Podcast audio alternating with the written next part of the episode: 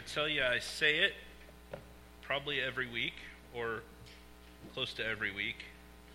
I may word it differently, but it's always a joy to stand before you and open the Word of God. It's not always easy, but it's always a joy. It's an honor and a privilege. Go ahead and open to Nehemiah chapter 3. So, we're going to be spending a lot of time today Last week, I began to walk through the book of Nehemiah as he traveled to Jerusalem with the king of Persia, Persia's permission to rebuild the city walls and the gates of the city. Now, just to recap a little bit about where we find ourselves in chapter 3. The Babylonians destroyed Jerusalem in 586 BC. Then in 536 BC, a group of Jews who were led by Zerubbabel and Jeshua returned first restoring the altar and then laying the foundation of the temple. If you fast forward 20 years after that to 516 BC, the temple's rebuilt. This is referred to as the second temple period in history. Later on, Nehemiah gets permission from the king to come back and rebuild the walls of Jerusalem, which is what we started with, okay? And this is where we arrive in chapter 3. The work that Nehemiah is leading is about to begin. We're going to go ahead and read all of Nehemiah chapter 3. It's verses 1 through 32, which is a lot. And there are a lot of names in here, there are a lot of people listed. But it's important. This is, this is God's inspired word. It's there for a reason. I'm going to read the whole thing. I've given you a handout with a map on it, particularly for this, so that as I'm reading, you can follow along in your Bible and on the screen, but if you need to reference the map, uh, they actually, you're going to note, they start, uh, when they start the rebuilding, they're going to go counterclockwise. So just so you can kind of follow along if you are a map or a visual person. There's a map up here as well, but I was going to just put that one up there, but the number one, smallish, and number two, the, the scripture is going to be up there, so it's going to go away. So you've got one in front of you for this purpose. So let's begin in Nehemiah chapter 3, verse 1. Then Eliashib, the high priest, rose up with his brothers, the priests, and they built the sheep gate. They consecrated it and set its doors. They consecrated it as far as the Tower of the Hundred, as far as the Tower of Hananel. And next to him, the men of Jericho built and next to them Zaccur, the son of Imri, built. The sons of Hassenaah built the fish gate. Can I stop right there real quick? These names sound different when you're reading them silently than they do when you read them aloud. Sorry. Pick it back up partway through verse 3 there. They laid its beams and set its doors, its bolts, and its bars. And next to them, Meremoth, the son of Uriah, son of Hakkoz, repaired. And next to them, Meshullam, the son of Berechiah, son of Mesh, Meshezabel, repaired. And next to them, Zadok, the son of Baana, repaired. And next to him, next to them, the Tekoites repaired. But their nobles would not stoop to serve the Lord. Joiada, the son of Paseah, and Meshullam, the son of Besodeiah, repaired the gate of Yeshanah they laid its beams and set its doors, its bolts, and its bars. And next to them repaired Melatiah the Gibeonite and Jadon the Meronothite, the men of Gibeon and Mizpah, and of the Mizpah and of Mizpah, the seat of the governor of the province beyond the river. Next to them, Uzziel, the son of Harhai, goldsmiths repaired. Next to him, Hanani, one of the perfumers, repaired. And they restored Jerusalem as far as the broad wall. Next to them, Rephai, the son of Hur, ruled, uh, ruler of half the district of Jerusalem, repaired. Next to them, Jedai, the son of Heramoth, repaired opposite his house. And next to him, Hattush, the son of Hashbaniah, repaired.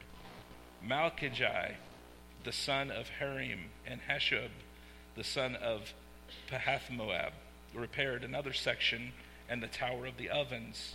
Next to him, Shallum, the son of Hallohesh, ruler of half the district of Jerusalem repaired, he and his daughters. Hanan and the inhabitants of Zanoah repaired the valley gate. They rebuilt and set its doors, its bolts, and its bars, and repaired a thousand cubits of the wall as far as the dung gate. Malchijah, the son of Rechab, ruler of the district of Beth Haharem, repaired the dung gate. He rebuilt it and set its doors, its bolts, and its bars. And Shallum, the son of Col-hozeh, ruler of the district of Mizpah, repaired the fountain gate. He rebuilt it and covered it and set its doors, its bolts, and its bars. And he built the wall of the pool of Shelah, of the king's garden, as far as the stairs that go down from the city of David. After him, Nehemiah, the son of Azbuk, ruler of half the district of Bethzur, repaired to a point opposite the tombs of David, as far as the artificial pool, and as far as the house of the mighty men. After him, the Levites repaired. Rehum, the son of Bani. Next to him, Hashabiah, ruler of half the district of Keilah, repaired for his district. After him, their brothers repaired. Bavai, son of Henadad, ruler of half the district of Keilah. Next to him, Ezer, son of Jeshua, ruler of Mizpah, repaired another section opposite the ascent to the armory at the buttress. After him, Baruch, the son of Zabbai, repaired another section from the buttress to the door of the house of Eliashib the high priest. After him, Meremoth, the son of Uriah, son of Hakkoz, repaired another section from the door of the house of Eliashib to the end of the house of Eliashib. After him, the priests, the men of the surrounding area, repaired. After them, Benjamin and Hashab, Hashab repaired opposite their house. After them, Azariah, the son of Maaseiah, son of Ananiah, repaired beside his own house. After him, Benui, the son of Henadad, repaired another section from the house of Azariah to the buttress and to the corner. Palal, the son of Uzai, repaired opposite the buttress and the tower projecting from the upper house of the king at the court of the garden. After him, Pedai, the son of Parosh, and the temple servants living on Ophel repaired to a point opposite the water gate on the east and the projecting tower. After him, the Tekoites repaired another section opposite the great projecting tower as far as the wall of Ophel. Above the horse gate, the priests repaired, each one opposite his own house. After them, Zadok, the son of Immer, repaired opposite his own house. After him, Shemai, the son of Shechai, the keeper of the east gate, repaired. After him, Hananiah, the son of Shelemiah, and Hanan, the sixth son of Zelaph, repaired another section. After him, Meshullam, the son of Berechiah, repaired opposite his chamber.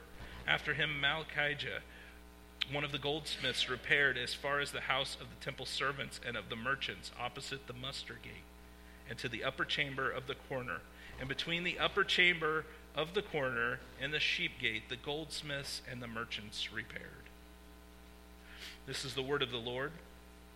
Let's pray and ask God to help us understand and apply it to our lives today. Jesus, as we come to your word, we pray you'd open the eyes of our heart. we pray that you would help us understand. Pray that you'd help me be clear in explaining what's going on here. Pray that you would help us to know what to do with it in our lives. Most of all, I pray that you would be glorified above all, Jesus, that I would decrease, that you would increase, that you would be big here this morning. Father God, bless us with knowing your word, with understanding it, and applying it properly in our lives. And it's in Jesus' name I pray.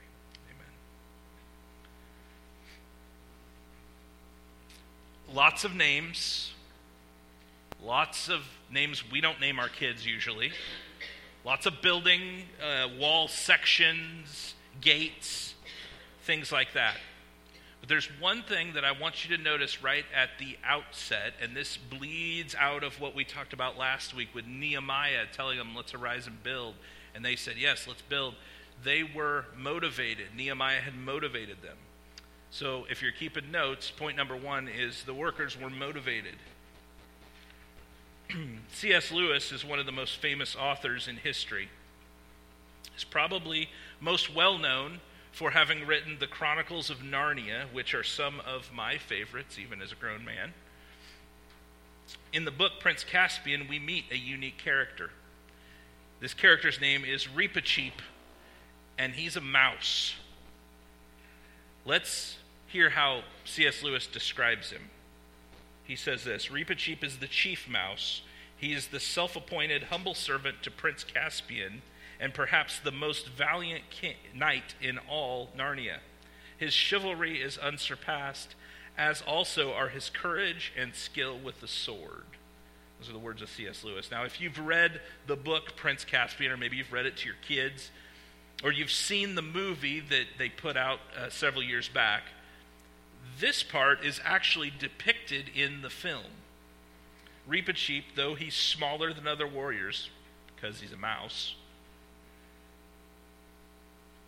he's more courageous. And he loves Aslan and Aslan's prince more than anything else. He's even willing to give his life in loyal to them. And during a battle in Prince Caspian, Reepicheep's almost killed, but Lucy heals him with medicine from her special diamond bottle. I'm not going to explain that whole thing. It's a make believe book, okay? But so she heals him, and he gets up because he sees Aslan there, and he hops off the gurney or whatever it is. He hops up off the ground or wherever he's laying He's healed and he looks and he kneels before Aslan. At the moment when he kneels before Aslan, although he's been healed from the brink of death, he notices something. He notices that his tail is missing, it had been cut off. He begs Aslan, the great lion, to restore it, which leads to a conversation between Aslan about whether the mouse thinks too highly of his own honor in his tail. But then something else happens. Aslan who, by the way, is the Christ figure in these books. Aslan notices the other mice standing there with drawn swords. And here's what Lewis wrote of them and of what Aslan said. Why have your followers all drawn their swords, may I ask? said Aslan. May it please your high majesty, said the second mouse, whose, names, whose name was Peepiceek. That's just Reepicheep and Peepiceek. We are all waiting to cut off our own tails if our chief must go without his. We will not bear the shame of wearing an honor which is denied to the high mouse. Ah, roared Aslan, you have conquered me. You have great hearts. Not for the sake of your dignity, Reepicheep, but for the love that is between you and your people. You shall have your tail again. And he regrows Reepicheep's tail. Now, why would I tell you about a knight that's a mouse in this story while I'm preaching through Nehemiah? Here's what I want you to see what kind of loyalty and love they showed him. But why? Why were they willing to, to cut off their tails in loyalty to him? They loved this mouse chief who was more honorable and courageous than any of the men, or many of the men his goal in life. Reepicheep's whole goal was to serve Aslan's purpose, Aslan's people, and the true king. And this mouse was ready to protect what he loved. And he would do whatever it took to see that that was accomplished. This is the kind of loyalty that, ins- that, that it, so his living that kind of life inspired the loyalty of his followers, of, of the other, of Peepiceek and the other mice, right?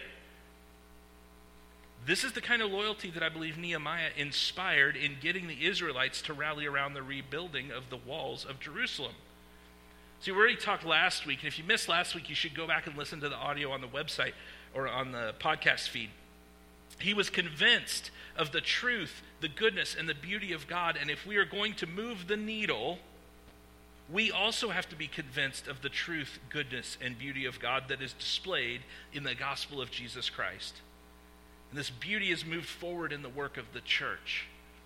So, what was so the workers were motivated to do this because they were motivated. They saw Nehemiah sold out to the Lord, right? And they his loyalty to see God's name uh, brought glory. The city on which God had said, his, said he would set his name rebuilt the nation, the, the, uh, the people complain about, the, his enemies complain about earlier, that he was seeking the welfare of the Jewish people. So he motivated the workers. The workers were motivated to do this work. Secondly, Nehemiah organized the workers. He organizes the workers. I don't know if you caught that, but as I'm reading through all that, as you're looking through, it's very organized. It's not a hey, y'all come sort of thing. There was motivation and organization. In the previous section, Nehemiah had motivated the people to build, and they were ready to do the work. They were ready to work. But now he had this crowd of workers who was ready, and he had to figure out and organize them in how to do it. So, you want to rebuild a wall of a city, and this map that you've got in front of you is, as best we can tell, kind of what it looked like. We may not know exactly um, what it looked like, but that's as close as, you know, scholarly we've kind of got. Have you ever heard the old saying, though? How do you eat an elephant? How do you eat an elephant? The answer is one bite at a time. Nehemiah had surveyed the destruction he looked at what, remember, he rode around and walked around and looked at what was going on, and he came up with a plan, and now it's time to put his plan into action. People were willing to do the work. Nehemiah uses a team strategy where he's got each team doing the work they're capable of doing. The work was divided into 14 sections, 43 teams, or something like that.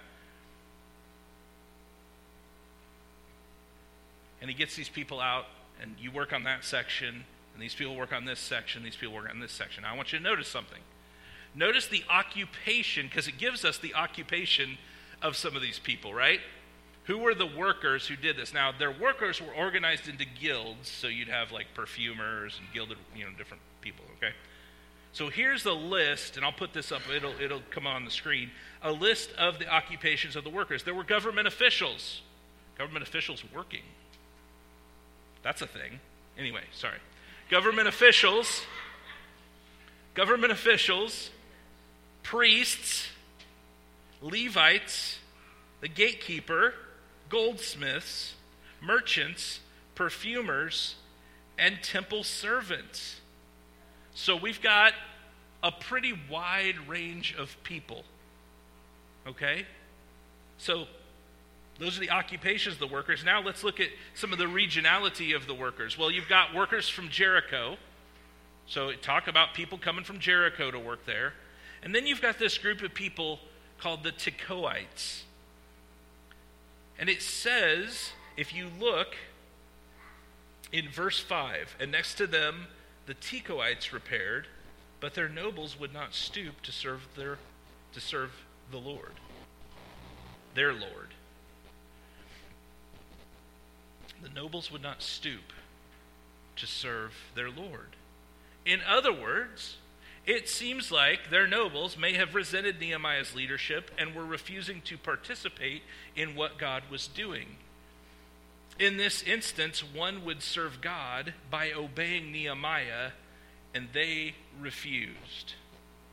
We see the rest of the Tekoites, though, they repaired here, and then they're mentioned later on in the passage as well.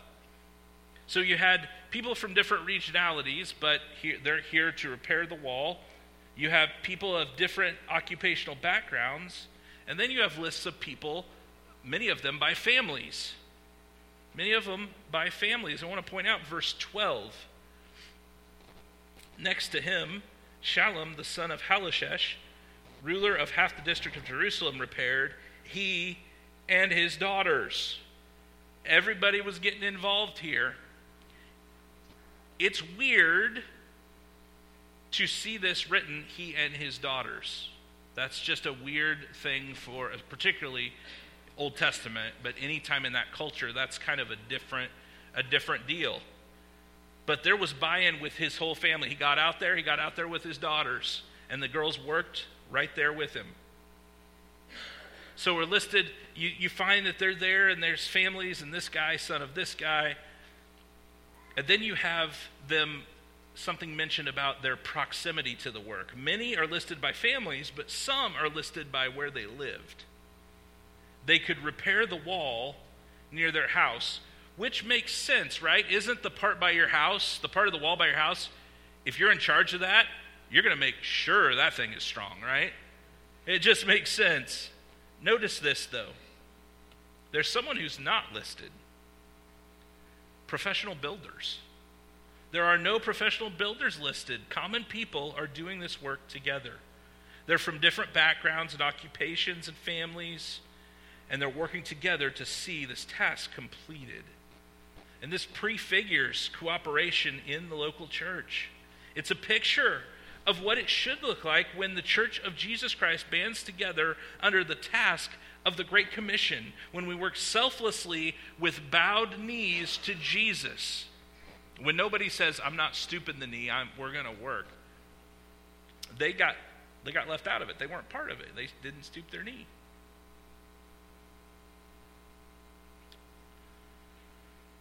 So the workers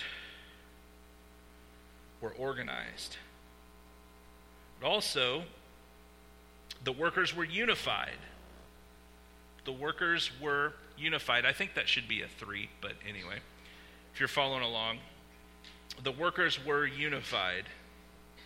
Derek Thomas writes about the excitement of this passage for believers in Jesus Christ today. And here's what Thomas says It's exciting because here we see an example of what the church can be a powerful and united force attempting and accomplishing great things for God. Suggestive because it tells us that this should not be an isolated incident in the life of the church, but a powerful incentive to learn from the example shown here and be equally busy fulfilling God's call for us in our own time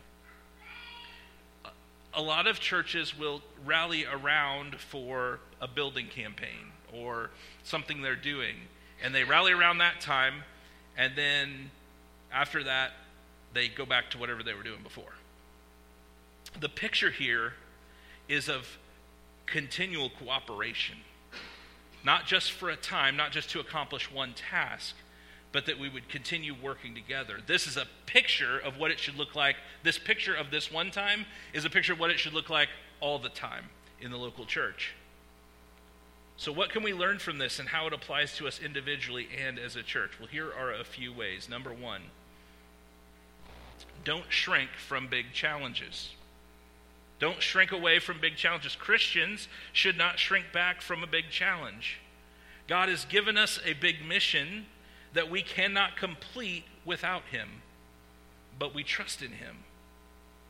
We have just as much of the Spirit of Christ in this church, and this church is the people, not the building. But there's just as much of the Spirit of Christ here when we meet than there is, as there is in a church around the corner or down the street or across town or in another place. So we must move forward in knowing and serving Christ. We must seize we must move to seize opportunities that the Lord puts before us. Sometimes God puts opportunities before us, we see them, we need to move in and seize those opportunities to do that, that ministry, that work that the Lord has put before us. A great New Testament example of this is the church at Antioch launching a missionary movement by sending out Paul and Barnabas to the world. We should be together answering the call in Philippians chapter 2, 14 through 16. It says this.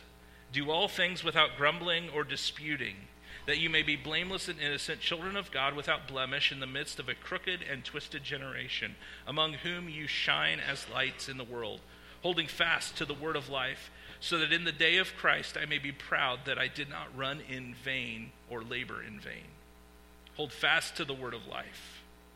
Nehemiah was a man who knew and stood on the word of God. Hold fast to the word of life, know and stand upon the Word of God. So don't shrink back from big challenges. Know that we are to shine in a crooked and perverse generation, crooked and twisted generation. Second, not only should we not shrink back from big challenges, but Christians must face challenges together as one body in Christ. The unity of the workers here is pretty amazing. Looking at them being from different areas of, of different regionalities. they've been in, you know, you've got, this is during the period of exile. The, the, their city walls have been knocked down.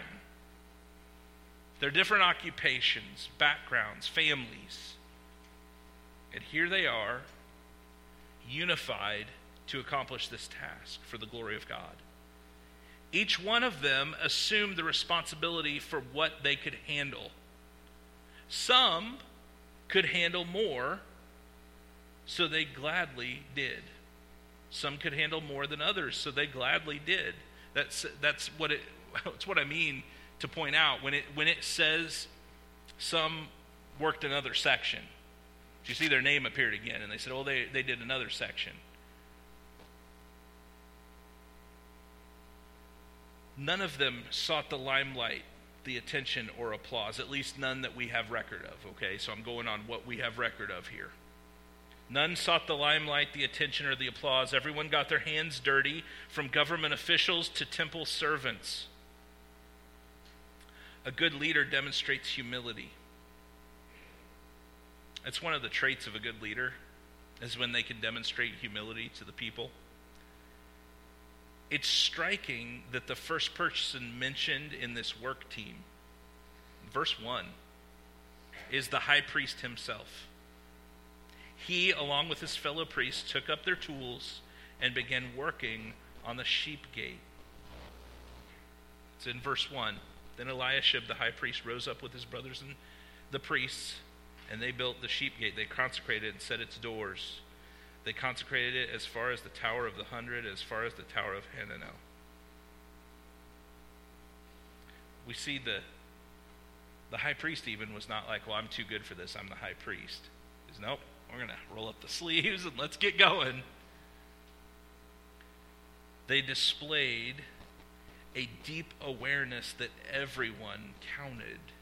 There was not a rock star mentality. This is the kind of living we find in Romans chapter 12, verses 3 through 5, where it says, For by the grace given to me, I say to everyone among you, not to think of himself more highly than he ought to think but to think with sober judgment, each according to the measure of faith that God has assigned. For as in one body we have many members, and the members do not all have the same function. So we, though many, are one body in Christ, and individually members one of another. There were different roles. There were different roles, but they needed each other. And they needed each other to do their role, to do their part. That was how this worked. And unity. And we see that, number three, Christian unity lays the groundwork for great effectiveness. Christian unity lays the groundwork for great effectiveness. Part of the effectiveness that they had was because of what was missing. Did you get that? There's something missing. I don't mean the professional builders, okay? But there's something else that was missing that was part of the effectiveness of, of their unity. Here's what was missing, and I, if you're paying attention, it was mentioned in the passage in Hebrews, or sorry, in Philippians I read. Grumbling and disputing seem to be missing, and their unity is the undergirding for being effective at their task. It seems like I don't see a bunch other than you've got the guys who won't don't want to bend, they don't want to serve, they don't want to be involved. But the group that's actually working, you don't hear about any grumbling or arguing, disputing. Those things seem to be missing. And when those things are missing, we see this unity and effectiveness. There's no boasting in one's accomplishments. I don't there's not a record here of somebody saying, "Look at that great gate I built." There's no laziness. They're all out there working. There's no one upsmanship. There's no procrastination. There's no passing the buck to others, no recognition seeking. Well, I'm only going to do this if you write about it in the paper. There's none of that. So, how did they reach unity? How did they reach this kind of unity in their task? Well, first, they listened to the exhortation from Nehemiah and they took it seriously. They listened to what he told them in chapter 2. In verse 17, then I said to them, You see the trouble we are in, how Jerusalem lies in ruins with its gates burned. Come, let us build the wall of Jerusalem that we may no longer suffer derision. It goes on in verse 18, and I told them of the hand of my God that had been upon me for good, and also of the words that the king had spoken to me. And they said, Let us rise up and build. So they strengthened their hands for the good work. They listened to the exhortation that this godly man had given them, and they took it seriously. They saw the significance of the reproach that they lived under, in which the Lord's name and his fame had not been recognized among them. They recognized that, and they needed to take action to do something about it. They repented of their pettiness and their laziness and their stinginess. They were gripped by the ability of a unified people under the blessing of the Lord. That's the other thing. If this is just a group of people, this doesn't happen like this. It's a group of people unified under the blessing of the Lord. And then they put their feet to commitment. Unity was not something they just talked about, but they lived it in action. We talk a lot about unity today. Even politicians talk about unity. Uh, it's not the same unity we're talking about, okay? We're talking about unity in Jesus, okay? Unity in the Lord. There's a lot of talk about unity. There's less action of unity. See, we can talk about unity all day and not experience it until we're willing to selflessly die to some of the things that we are rec- we want recognition, we want our own opinion, we want our own choice, we want our own. In some churches, it's the color of the carpet, right? And we got to have our way. We're not talking about uniformity. It's okay to have a disagreement of I like red carpet, I like blue carpet. That's okay, as long as you don't make it disunifying. It's okay to not be uniform. We're not all going to dress the same. We're not all going to look the same physically, right? But it's a unity of heart and life as we move forward as a church. They put feet to their commitment. They didn't just talk about it, they did it. They refused to be dissuaded by the naysayers. We're going to talk more about the naysayers next week. The, the, actually, we're going to talk about the opposition that they face next week. But the naysayers, the Tekoite nobles, right, who wouldn't, wouldn't stoop to serve their Lord, the rest of them weren't dissuaded by that. Okay, they just passed the mortar or whatever. They were showing in their unity and their work that they believed God's promise to Jeremiah regarding the rebuilding of Jerusalem. Remember, this didn't just start with Nehemiah. Jeremiah had prophesied about this stuff. And they were showing in the way they unified and did work that they believed it and were working for it to be accomplished. Jeremiah 29 10 through 14. This passage is not about high school graduations, by the way. It gets used a lot for that, but that is not what it's about. For thus says the Lord When 70 years are completed for Babylon, I will visit you and I will fulfill to you my promise and bring you back to this place. For I know the plans I have for you, declares the Lord plans for welfare and not for evil, to give you a future and a hope. Then you will call upon me and come and pray to me, and I will hear you. You will seek me and find me when you seek me with all your heart. I will be found by you, declares the Lord, and I will restore your fortunes and gather you from all the nations and all the places where I have driven you, declares the Lord. And I will bring you back to the place from which I sent you into exile. This is this is a promise that God made to them. And they were acting based on their belief, their trust that God would keep that promise to them. That's a promise that He made to the Jews, to the Israelites. That He had a plan for them, that He had plans for their welfare, not for evil, for a future and a hope, that He would restore their fortunes they needed to seek him. And they were trusting that. If we seek him, he'll restore us. Much like we see the different people who were in different places to build certain parts of the wall. God has placed each one of us in the body of Christ as He desires for His purposes. You're not, not here for yourself, you're here for His purposes. Note the affinity of the workers. Realize that someone in each team God had gifted to lead out in the effort. One person is listed who led out in that effort. Everyone did their part. And when we work as one body, many parts, one body unified, we see great effectiveness for the kingdom.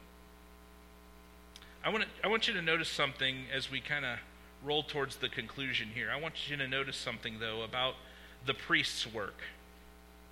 In the very first verse, where the high priest is working. Before they set the doors on the sheep gate, they do something. Before they set the doors on the sheep gate, they consecrate it. This is an interesting account, and we don't hear about the other gates being consecrated. So I started to ask, why this one? Like, why is that word consecrated there? Why did they do that? Yeah, they're the priests, right? So, but we don't read about the other gates being consecrated. Well, to seek an answer to this, let me tell you a little bit more about the sheep gate. According to Derek Thomas, who I quoted earlier, says the sheep gate is the one through which sheep were brought for sacrifice and laid directly adjacent to the temple. Explaining the interest given to this gate by the priests, they were working on the section containing what was in effect their front door. This section was also consecrated by the priests, suggesting that the project was far more than a piece of civil engineering. These priests saw themselves as working for the Lord and desiring his blessing on their efforts. The sheep that would be sacrificed at the temple for sin were brought in through this gate. They recognized the importance of this as the gate the sacrifice entered. The sacrificial system was central to their relationship with uh, to God and the covenant, and they would want to reestablish that as quickly as possible. Remember when I said years before when Zerubbabel and Jeshua came back, what did they do? Well, they built the altar and then they set the foundations for the temple. Now, the, the church doesn't sacrifice the blood of animals now. But that was their main thing of like, we're going to consecrate this because this is where the sacrifices are going to enter, where the, the animals are going to come in that are going to atone, their blood is going to atone for sin. But we don't sacrifice animals now. We have Jesus Christ, the Son of God, the Lamb of God. God in the flesh who was the perfect sacrifice. He died for our sins in our place once and for all as the only acceptable sacrifice. And those who believe this good news that he died in our place and rose from the grave and is coming again get the honor of working to see the kingdom of God advanced and people restored to right relationship with God. Being fully surrendered to him is how we can move forward toward unified service for him. Jesus is the only way that any of this can happen. So they go from they're consecrated and bringing the sacrifices in. It just shows how big of a how big and important that was of that sacrifice, how they understood that sin had to be atoned for, had to be paid for. But we don't rely on the blood of animals. We have a Savior in Jesus. Jesus is the only way that any of this can happen.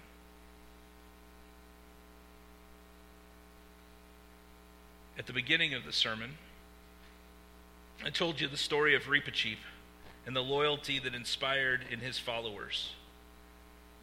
Nehemiah was convinced of the goodness and worth of God. He wanted God's glory in his people. He wanted the city where God had said he put his name to be rebuilt and the nation restored because Nehemiah was not working for himself, but for the accomplishment of the promises of God in God's word and was obedient, because of that, the people showed him that loyalty. They followed. They also worked for the restoration and for the unified purpose. We see great effectiveness born out of their unity of following the promises of God. God does amazing things through his people. God does amazing things through his people. Do you believe that? God does amazing things through his people. God can do amazing things through you and me. So the question before us is will we stoop, bow the knee, and work in unity for the good of the kingdom and the advancement of the gospel. Would you stand and pray with me?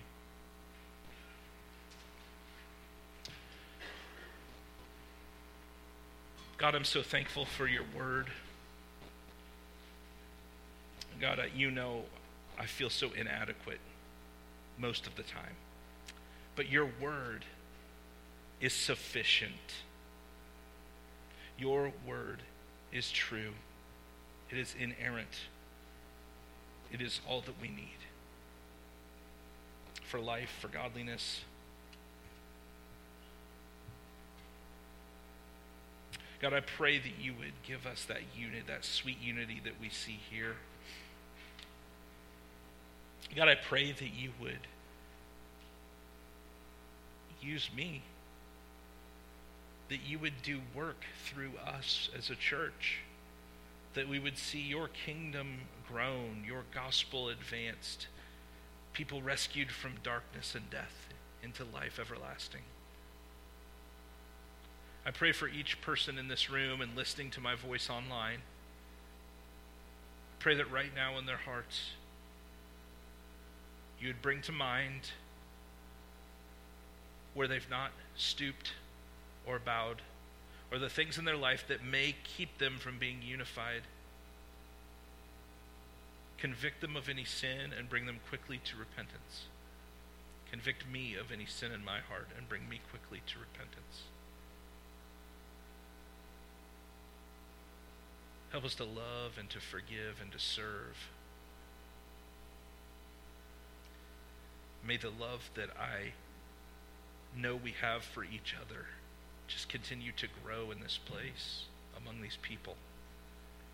And may that be an evidence to a watching world that you are real, that you are good, and that you save Jesus. That you save. Only you can save. Help us live what we say we believe. And it's in Jesus' name I pray. Amen. Let's sing together.